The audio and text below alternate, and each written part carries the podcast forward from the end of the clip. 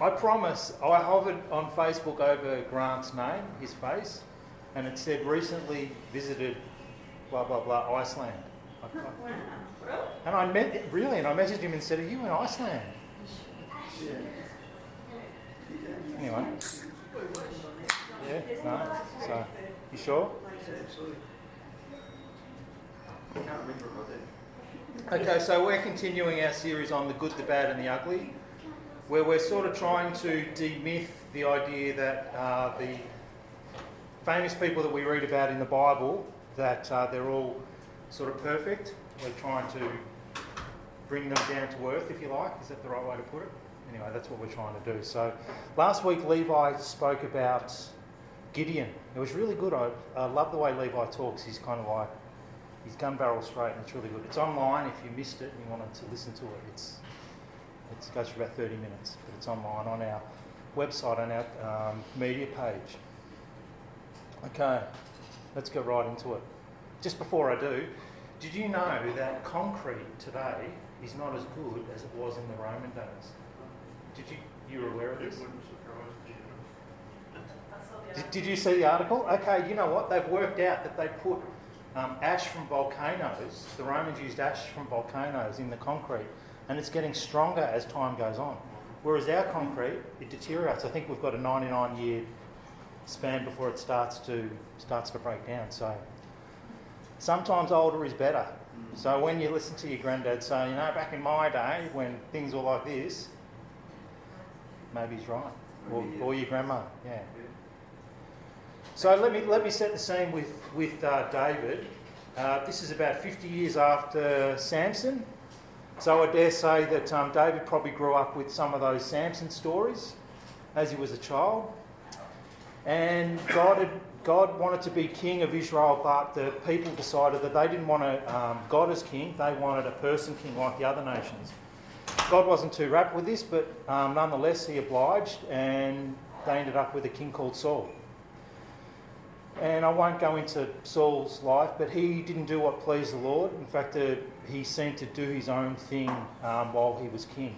He did some things God wanted, but um, often he would just just change it a little bit and would be quite stubborn in his in his um, listening to God. He just wouldn't do it. He wouldn't do it God's way. He did it um, his own way. So God said, um, "I'm after a man after my own heart." Whatever that means, we'll, find out whatever that means. A man after my own heart. And it's really interesting the story of David um, getting picked. Um, Samuel is the prophet of the day, and God says to Samuel, Go down to Jesse's place, and you'll be picking one of his sons. I do, do find it a little bit odd that God didn't just say, you know, go down to see David, son of Jesse. Instead, he said, go down to Jesse's house and I'll, I'll show you one of his sons. So um, he goes down to Jesse's place. And have you all, are you, anyone familiar all over this story with David? Are there people that don't know the story so well? So, so, so um, Samuel goes down to Jesse's place and he looks at the older brother and he assumes, you know, the older bro- the oldest, they're the blessed ones. And this guy probably looked pretty handsome, looked like he was, you know, the right man. And Samuel thought, this is, this is the guy. And I hope you don't mind, I'm going to paraphrase a little bit so we don't have to keep looking at the scripture, otherwise it'll take me too long to get through all this. And um, God said to Samuel while he was looking at the oldest, you look at, you're looking at the person's outer appearance, I'm looking at the heart. And God was sort of showing the difference between himself and what people are like. God doesn't look at what we look like on the outside, he is looking at what's happening in the heart. So Samuel goes through all the brothers and he says to eventually says to Jesse, It's none of these. How many does anyone know how many brothers David had, incidentally? Well, it's, a, it's an interesting question. Um, Samuel says he has eight, and Chronicles chapter 2 says he has seven. So there's a little bit of a discrepancy there. Those uh, Bible scholars who are interested can maybe spend the next week looking up why, why it's doing that. Sorry. So anyway, um, he goes through all the brothers, he's not there, and Samuel says, Look, I've gone through, I've gone through all your sons. Is there someone else? And, and mind you, Saul's gone down and he's put on this party for Jesse's family. He had to hide the fact that he was um, anointing the next king because he feared for his life that Saul would, would do, you know, would kill him. So there's this party going on, and all of David's brothers are there, and David, it's according to Scripture, is stuck out in the paddock. He's not good enough to be invited in to the family party with the, you know, the hero, the prophet coming to the to the house. No one bothers to let David know that he's he's part of the deal. Anyway, so they call David in, and Samuel says, "This is this is the man," and he he gets anointed, and it's really interesting because um, the Bible's quite clear here. It talks about, it says that David is anointed in front of his brothers. Now, you might think that that's a big deal. Um, it's not just a, like he's here and this happened in front of this person. Because he was the younger brother and he got anointed in front of the, all the older brothers and the, the, the little runt gets anointed, this would have no doubt caused a bit of an issue with his brothers. Anyone got brothers here? No, not here. Mine aren't here either, but I, I do have brothers. Um, and oh, okay, well, whenever we get together, whenever my brothers and I get together, it's like no time's passed. We give each other heaps, and we're wrestling and fighting and doing all sorts of things just because we're brothers, you know. you know what I mean?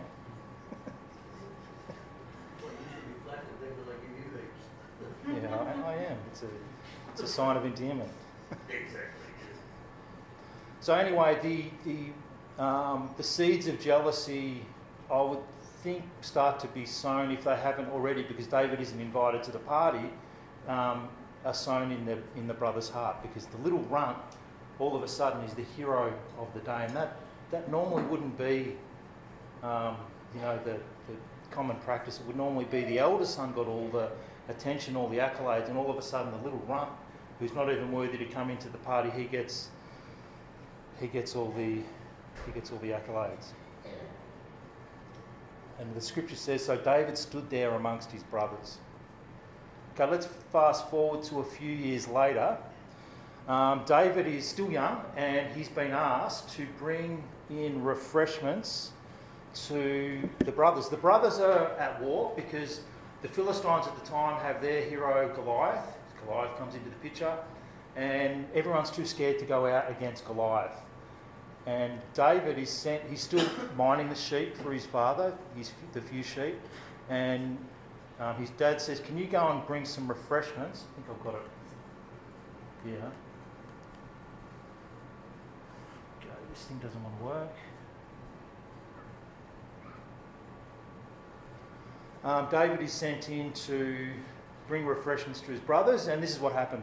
Um, David's oldest brother, Eliab, heard David talking to the men. David was talking to the men because he was finding out what was going on. He didn't know what was going on with Goliath. There was a reward involved. Um, David hadn't heard Goliath shouting out all these threats towards the Israelites. Goliath was this mountain of a man. This is 50 years after um, Samson. Mountain of a man. And all the, all the Israelites were absolutely petrified of him. They wouldn't even go down in a group to take him out. Um, they just kept away. And the Bible says that you know, the king, King Saul and his sons and everyone was shaken um, by the taunts of Goliath. So David hears this when he goes to take um, some refreshments down to his brothers. And it says, when David, uh, but when David heard, when David's oldest brother, Eliab, heard David talking about the men, he was angry. What are you doing around here anyway? He demanded. What about those few sheep you're supposed to be taking care of? See, back with the sheep. So he's he's obviously still pretty upset about the whole anointing thing. Um, I know that you are full of pride and deceit. You just want to see the battle. So there's obviously some jealousy issues that are festering here.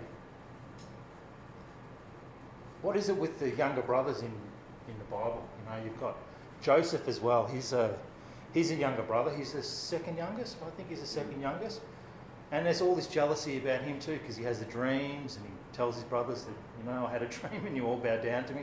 Probably not the wisest thing to do. And then his father gives him the, the coat that he has, and so he's flaunting his, I'm the favourite.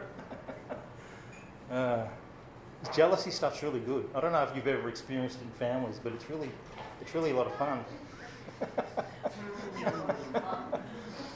yeah, I'm looking at everyone's face here, and we all know what it's like. Yeah, yeah. And what about Jesus as well? Jesus buys into it. Uh, with the prodigal son, the younger brother, he goes off and does all this, makes all this trouble, prostitutes the whole thing, and Jesus says he's the hero of the story. I mean, come on, what's going on here? It's like God says the oldest is the blessed one, the anointed one, the firstborn, and yet it seems like God's interested in even the all the way down to the youngest. So the um, going on from the story here is David kills Goliath. We all know the story of David and Goliath. Even if you've never read the Bible, everyone surely has heard that. Have you heard that one? David and Goliath? Yeah. We've, we're all over that story. Now, I'm not sure if it was such a big deal. It, it was a massive deal, David killing Goliath, but I'll put on the next. Is it the next verse? The next verse here, it says that uh, when David is trying to convince Saul to go out to battle against Goliath, because David really takes this uh, Goliath's taunts to heart, David says, I've done, uh, I've done this to both lions and bears. That's plural. That's not just one lion and one bear. That's plural. I'll do this to this pagan Philistine too, for he has defiled the armies of the living God. So, as much as it's probably a big deal listening to the story, knowing that David's already had a, quite a bit of practice at going against bears and lions, it's probably not such a big. I mean, it is a leap, but it's probably not such a big leap that we that we think it might be. So, what I was hoping that we would, would do. Have you ever had leaps like this in your life? not Goliath leaps, but I remember when I got into computers for the first time, I opened up the thing and a mate was on the phone telling me what to do. And I blew it up. And I think I shocked myself and smoke was coming out and the whole thing. But when I did the second one, I was actually quite confident that I knew what I was doing. I don't know why. And then I did the third and the fourth one, and I didn't even think about that first time of opening up the case and getting, uh, you know, how I don't know how you guys feel about opening up a computer case and you freak out about what's inside. Just close it, get it away.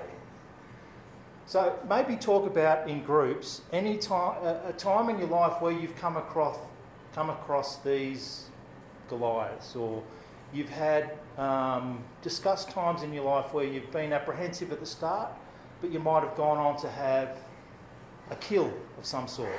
Yeah? Is that okay? Do you understand? Right. Ooh, there it is, that one.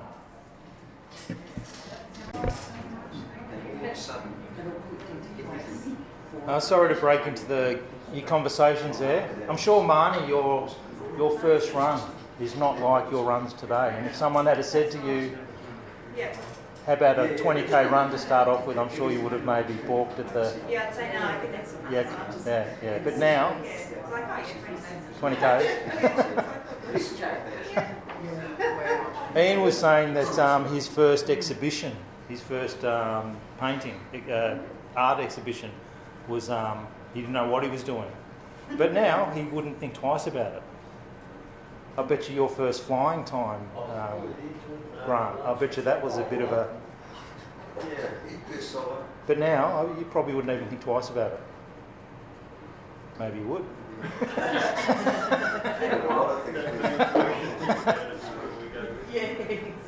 But the reason I say this is because um, David is, is like a, a man of valour, as they say, and he did bring down Goliath. But often you'll see in Scripture these people that did these amazing heroic acts of faith, they often, not always, but often they had a moment of, like Moses, for example, there's a burning bush and the bush is talking to him. I dare say if you, if you saw a bush and it started talking to you, and the bush says pick up a stick and throw it down, I don't think you'd think twice about it. I think you'd be, yeah, I'm okay with that. I'm, the bush is burning. I know there's a God. I can pick up a stick, throw it down. How easy is that? Do you know what I mean? And Abraham as well. God spoke to him. So if God speaks to you and says you're going to have a, a son when you're 99 years old or however old he was, I'm sure it wasn't such a big thing if you've heard the voice of God. Well, no, it was because he was, laughed. He laughed. And then Sarah laughed. Then and that's why they called yeah. son laughter. See? And they did. Yeah, no, too. Why, why would you doubt after hearing God's voice? Because he was 99 years old. All right, so David, um, I'm going to miss. I'm going to try and get through this. There's there's a whole um, thing of David's life where he's running for his. He becomes um, uh, like a captain, if you like. He looks after hundreds of men, and then he gets put in charge of thousands of men. And um, the the women of Israel started singing um, as they come home from battle because they were experiencing tremendous success. Don't forget, this was a this country was plagued by war. That's all they knew, war. That's, that's it. We live in peace here, but all they knew was war. And they'd come home after a battle, and then the women of Israel started singing um, Saul has killed thousands, and David has killed tens of thousands. Jealousy again. David's had it with his brothers, now he's got it festering with the king. So you want the king on your side, don't you? Anyway, the king wasn't on his side um, because of this. And King Saul, like his whole mission seemed to be to try and trap David and to kill him. He tried to set him up with his first daughter. David, he wouldn't have a part of it. Um, he said, "Who am I? I'm just a, I'm a nobody from a no, a, a no one family. I'm, I'm not worthy to be married into royalty." Um, then Saul tried to trick him again, always with the, always with. Saul had really become God's enemy at this stage because he was trying to kill who God had anointed as his um, uh, what would you call the next next in line king? Pre- successor, not predecessor, successor. So then, then Saul says, Michal, my daughter, she's in love with you. Why don't you marry? He told his officials to tell David, why don't you, why don't you marry her? And David said, of course I can't. You know, I'm not. I'm a nobody. Then Saul says, all I'm after then is um, a um, hundred foreskins not the coffee, the real, the real thing, the foreskin. So David goes out with his men and he captures 200 foreskins. I wonder how that would have been presented to Saul, like a calamari rings from the. well, it would have to have been something.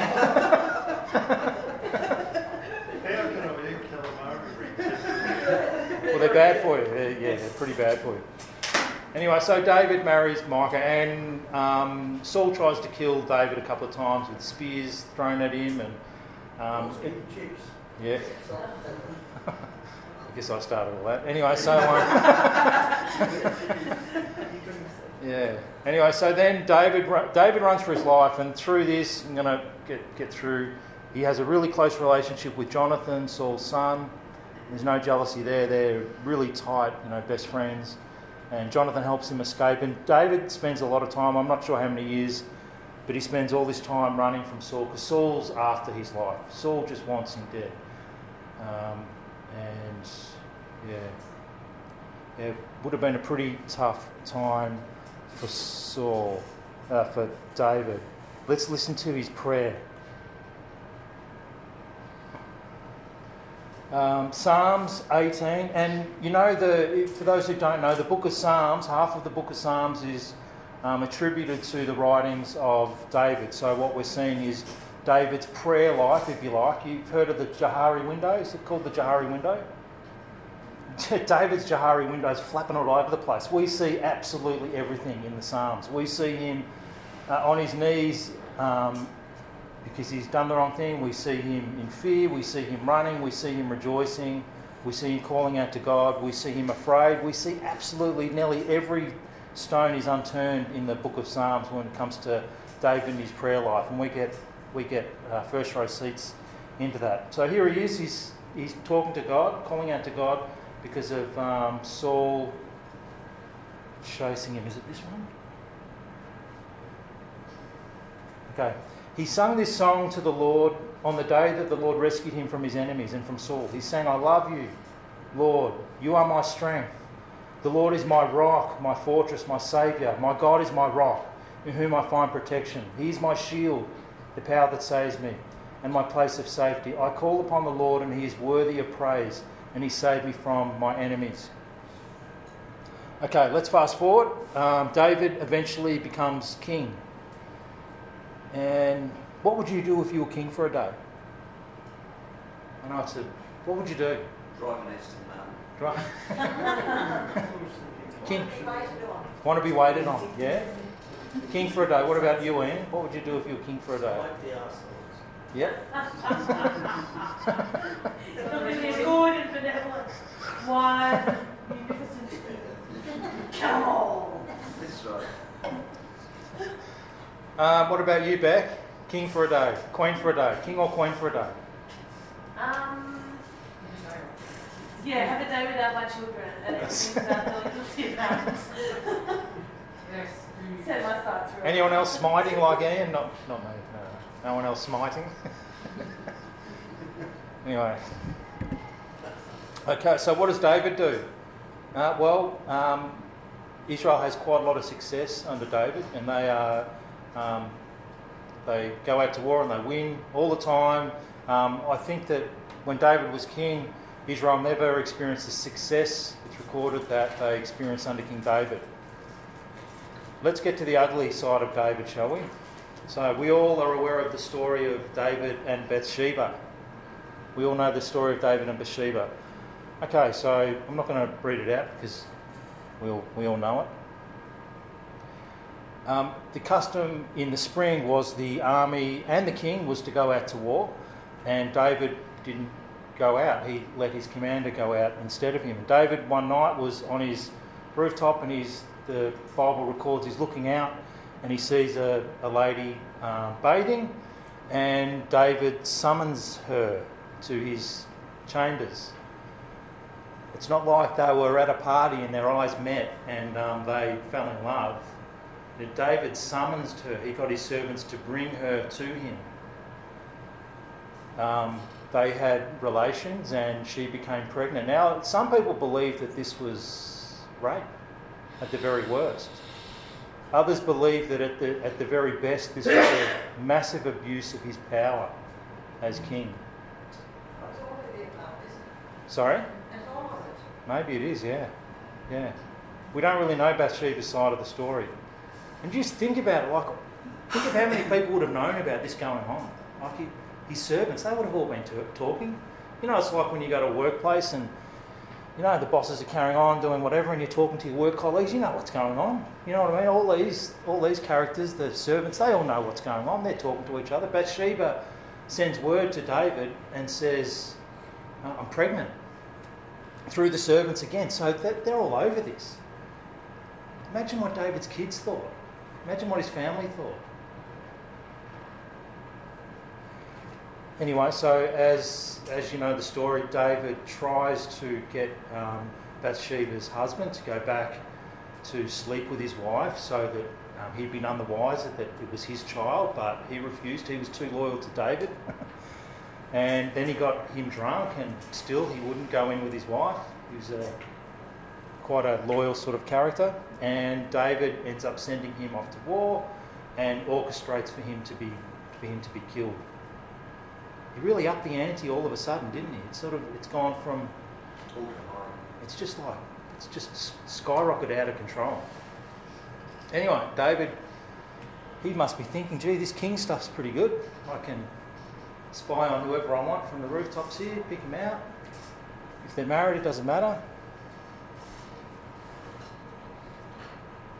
Then he catches up with Nathan one day. They're probably at some sort of dinner party and catching up, having a few laughs. Um, David's probably having a drink, and and Nathan's like, um, "Hey, if it was in Australia, he'd be Dave. David would have been, hey Nate, how you going, mate?" And uh, Nathan would have said, Oh, g'day, Dave, how are you? And Nathan said, I've got a bit of a story to tell you. Oh, okay. Tell, tell me the story. And, oh, there's this guy, uh, just pretend it's here in Australia, right? There's this guy who's got this farm in Geelong and it's massive property. He's got all this acreage and he's got all these um, heads of cattle and sheep and um, Gary Ablett's going to his place, calling through, and um, he invited his neighbour to come along, and um, his neighbour's got nothing. You know, he's just just throwing a little hand out to his neighbour. He's only got one sheep, if that, little block. It's rented, so he invited his neighbour along, and then he told his neighbour, "We're going to use your only sheep." He wasn't even willing to, you know, sacrifice any of his own sheep for the meal. And David's, you know, he thinks this, this story is real, and he's he's getting really angry. And um, David, David has this outburst of anger and he says, Who is the man? I'll kill him. I mean, he's, he's already used to abusing his power, so I'm sure he would have done it. And um, Nathan, I love how Michael Cross puts this. He, he considers Nathan like a, a court jester. There's only a certain amount of people who get an audience with the king that can tell the king straight to their face the truth that's going on, whereas your other subjects just couldn't, or it'd be your life. And Nathan says, That guy's you, that rich guy's you. And he then proceeds to tell him all the terrible things that the Lord's been watching and that he's done and that he's totally disappointed God. And, you know, this, this would have been like, we look at it now, but this was so serious that I'm sure the, uh, the people who knew the, the, the Torah, the law, would have known that this would have meant David's death. But it didn't happen. He was spared. Doesn't mean he gets away scot free. His, his life is spared, but he definitely doesn't get away scot free. In fact, for the rest of his life, he's sort of paying for this, for this little, little issue that he's made. And that brings us on to the bad. The bad in David's life is he's a pretty terrible father. Um, he's, he's got some, some children, and one of the children, Tamar, and gets raped by Amnon, and David does nothing about it. You read through this. I encourage you to read through 1 Samuel, 2 Samuel, um, and you read these stories about David, and it's just, just mind blowing. Like, if one of your children raped another child, you would do something about it.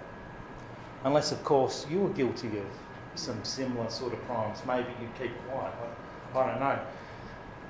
Anyway, um, Absalom, who is um, Tamar's older brother, he gets even with Amnon. Is that right? And um, he kills him. And it took two years. So Absalom's waiting two years to get his revenge. His dad's not doing anything. So he decides to take matters into his own hands. He probably thinks, how unjust is this guy? Probably loves his dad. How unjust is he, though? My sister's just been raped and he's not doing anything about it. So he does something about it. And this ultimately leads to Absalom, um, some seven years later, after living in exile, trying to wrench the his, his he would have been next in line to the kingship. He tried to wrench it away from David, and it ultimately ends in his life being lost in battle when he was trying to. Him and David are, are actually um, like at war with each other, and David's on the run. And this all sort of started from David's action with Bathsheba on the balcony. He summons her. So, okay, I'm just going to tidy this up now.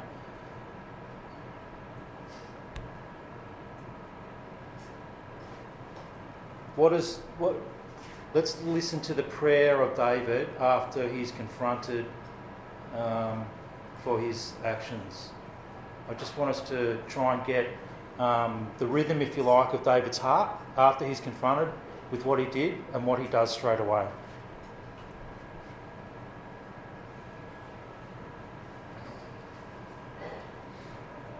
Um, for the choir, choir, uh, choir director, uh, Psalm of David regarding the time Nathan the prophet came to him after David committed adultery with Bathsheba.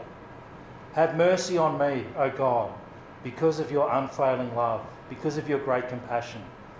Blot out the stain of my sins. Wash me clean from my guilt. Purify my sin. For I recognize my rebellion. It haunts me day and night. Against you and you alone I have sinned. I have done what is evil in your sight. I will be proved right in what you say, and your judgment against me just, is just. I was born a sinner, yes, from the moment my mother conceived me.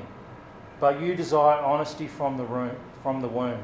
Teach me wisdom even there. Purify, my, pur, purify me from my sins, and I will be clean. Wash me, and I will be whiter than snow. Don't keep looking at my sins. Remove the stain of my guilt. Create in me a clean heart, O God. Renew a loyal spirit within me. Do not banish me from your presence, and don't take your Holy Spirit from me. Restore to me the joy of your salvation, and make me willing to obey you. And then, I'm not sure if this was at the same time, but we, we get another little snippet into the prayer life of David. It might be from the same time, I'm not sure. Oh Lord, how long will you forget me? Forever? How long will you look the other way? How long must I struggle with anguish in my soul, with sorrow in my heart every day? How long will my enemies have the upper hand? Turn and answer, and answer me. O Lord my God, restore the sparkle to my eyes, or I will die. Please, Lord, don't rebuke me in your anger or discipline me in your rage. Have compassion on me, Lord, for I am weak. Heal me, Lord, for my bones are in agony. I'm sick at heart. How long, O God, until you restore me? Return, O Lord. Rescue me. Save me because of your unfailing love. For the dead do not remember you. Who can praise you from the grave? I am worn out from sobbing. All night I flood my bed with weeping, drenched, drenching it with my tears. So we see David's quite obviously moved and upset about the terrible things that he's done, and he knows he's done these terrible things. But to his credit, he, he runs to God. To his credit, he runs to God. He doesn't run the other way, he doesn't give up. If that's one thing we can take from this, is David, although doing all these terrible things, he runs to the right place. Yet he's known as a man who seeks God's heart. He's, he's known as the guy who God wanted and God picked. Did he have a good heart?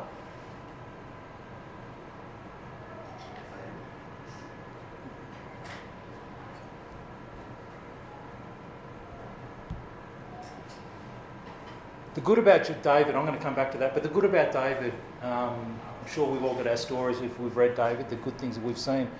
But I love the way that he seemed to have jealousy all around him from a kid, and he didn't seem to let it, it didn't seem to, you know how that sort of stuff can fester and catch on? It didn't seem to catch on with him.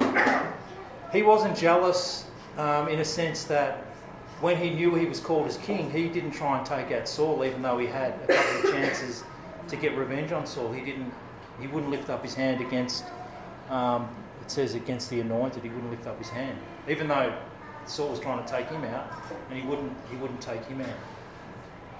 I mean, you know, do you know what it's like? This, this jealousy. I mean, at our workplaces, you might be your work colleague, you and your work colleague might have the same role, and all of a sudden, through the email system, there's an announcement the company's going to hire in house someone to be in this, you know, uh, role that's up here in management, and you're down here with your colleague, and so you both go for the job, and you know you're a lot better than the person next to you. You've been there longer, you get there earlier, you work later, you know you've got it all over them, but they get the job because you've seen it happen. And what happens? That we all have to work through those issues of jealousy. Sometimes we get it on the car, in the car on the road. We're driving along and we want that spot, and so does the other person over there you both go in at the same time, and then it's like, you know, it's a war till, till you get to your destination. family life, like I said before, what about the, our family lives? For some reason, the mother or father pays special attention to, to this one. But what about me? Well, when I need some special attention, where's my TLC? Jealousy is just one of those things that's uh, unless it's bridled, it's uh, one of those characters that we don't really want festering in our lives. I think David, one of his good traits is he didn't seem to get jealous at any turn. Sure, he did a bunch of bad things, but jealousy wasn't one of them.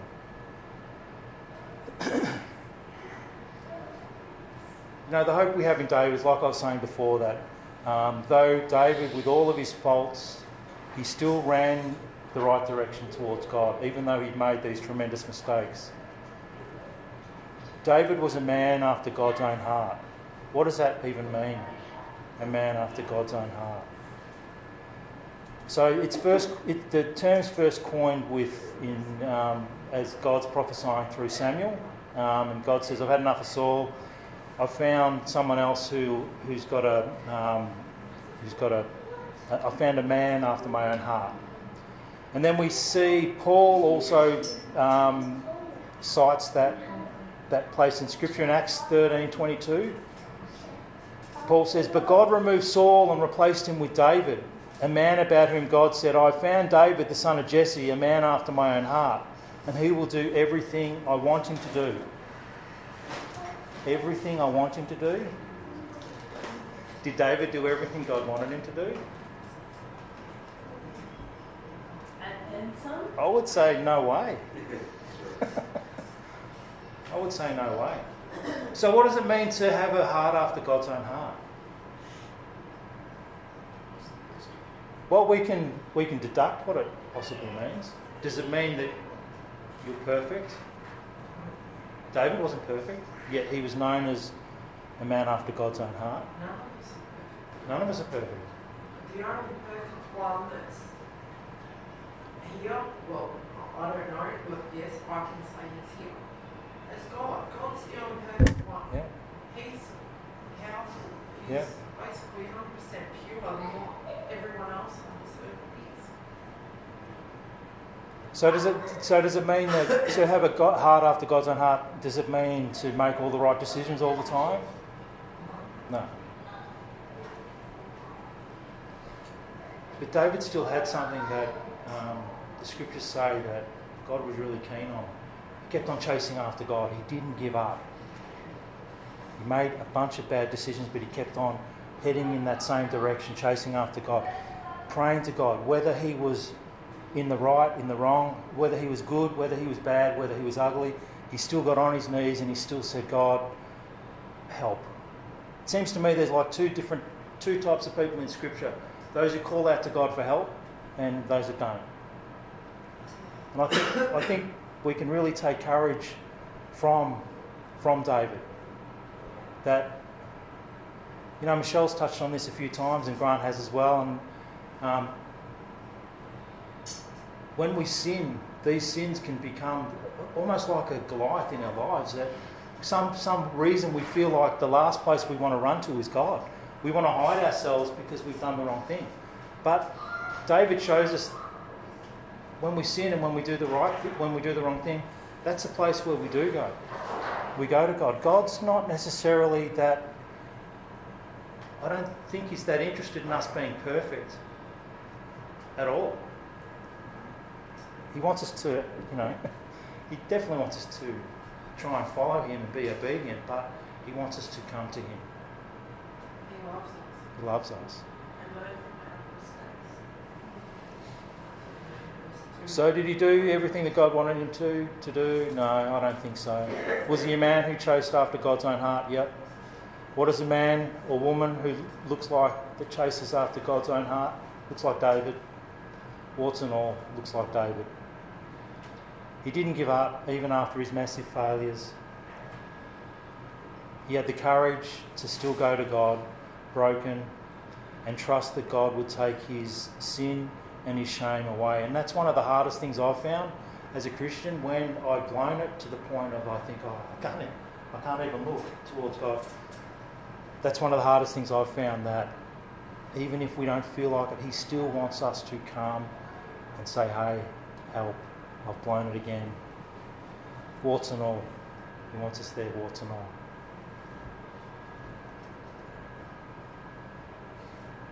Listen to this psalm. I'm just going to finish with this. This is probably my favourite verse. Surely your goodness and unfailing love will pursue me all the days of my life, and I will live in the house of the Lord forever. You've probably heard me say it before, but that word pursue means God stalks after us. He's really keen to love us. He doesn't let us, he doesn't let us go. He doesn't let us out of his sight. If God can use a courageous kid like David, who was extremely talented, who had a bunch of wives, which it never seems to go too well in Scripture when people have more than one wife. It seems to always end in tears, doesn't it?